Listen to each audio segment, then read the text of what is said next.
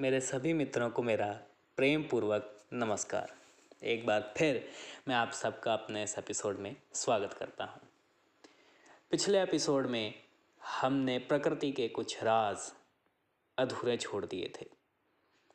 आज उस राज से पर्दा उठाते हुए मन की प्रवृत्ति को समझने का प्रयास करेंगे।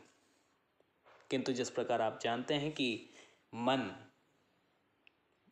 किसी के नियंत्रण में आने वाली वस्तु नहीं है। उसी प्रकार मन का विषय एक एपिसोड में समाप्त होने वाला नहीं है। इसे हम भविष्य में आने वाले भागों में अवश्य चर्चा में शामिल करते रहेंगे। तो आइए, आज का ये एपिसोड आरंभ करते हैं। तो पिछले एपिसोड में हमने यह जाना था कि दो व्यक्तियों के बीच ईर्ष्या भाव का संचार कर देना प्रकृति का नियम नहीं। किंतु फिर भी प्रकृति सदैव दो व्यक्तियों को एक दूसरे से श्रेष्ठ सिद्ध करने में सहायक बन जाती है। अपने इस कथन को तार्किक आधार से स्पष्ट करने के लिए मैं आपको एक उदाहरण देता हूँ। मान लीजिए कि आपको पशुओं से डर लगता है। और आपका मित्र आपके व्यवहार से बिल्कुल विपरीत आचरण करता है। अर्थात उसे जानवर पसंद है। किंतु अगर आप सकारात्मक सोच रखकर जीवन में कुछ अच्छा करना चाहोगे तो आप भी कभी ना कभी उस जानवर से प्रेम अवश्य कर बैठोगे। किंतु मेरा आशय आपके हृदय में छिपे भय को झंझोड़ना नहीं है।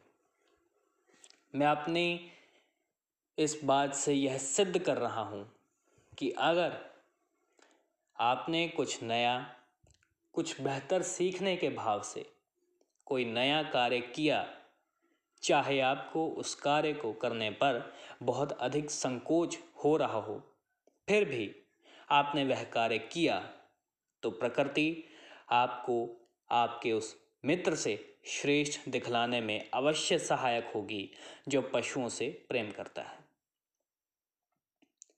इस बात को थोड़ा और सरल कर दिया जाए तो मैं इसे इस प्रकार कह सकता हूँ कि यदि आपको पशुओं से भय लगता है, परंतु फिर भी आप उनसे मित्रता करना चाहते हैं तो पहला कदम अवश्य उठाएँ। वो पहले कदम उठाने मात्र से ही प्रकृति आपकी सहायता में लग जाएगी। और पशुओं द्वारा उनके हृदय में आपके लिए विद्यमान, अकथित भावों को आप उनकी आँखों में स्पष्टतापूर्वक देख पाएँगे। किसी भी कार्य को संपन्न करने के लिए प्रथम पग धरना अत्यंत आवश्यक होता है। जिस प्रकार आप नित शरीर को साफ़ करते हैं ठीक उसी प्रकार नित चित्त को भी साफ़ करने पर प्रभु की, अर्थात आपको, आपके मन चाहे लक्ष्य की प्राप्ति अवश्य हो जाती है। अगर आप धन कमाना चाहते हैं, अपना घर, अपनी गाड़ी, अपना व्यवसाय का आरंभ करना चाहते हैं तो आपको प्रथम पग धरकर अपने इंद्रियों को नियंत्रित करना होगा।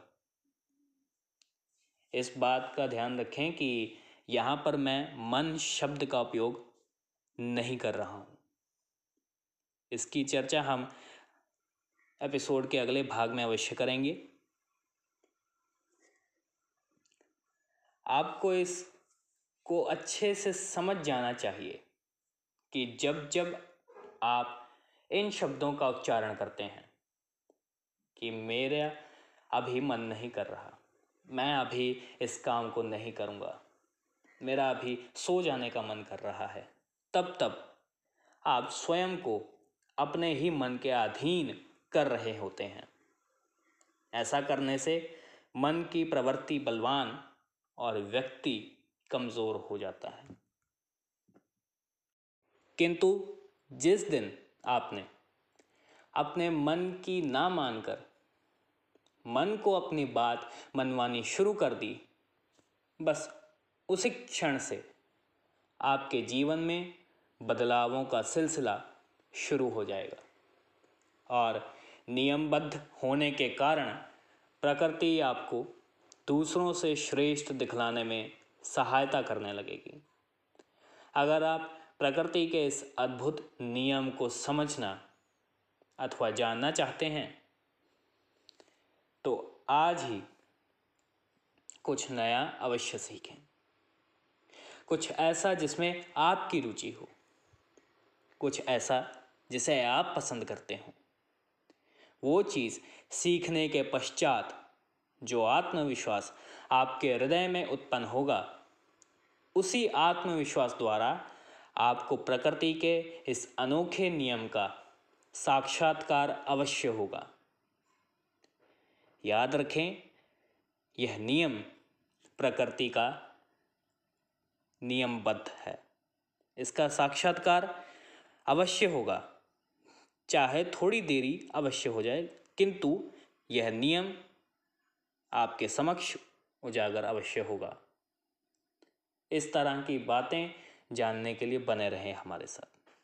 बहुत बहुत धन्यवाद।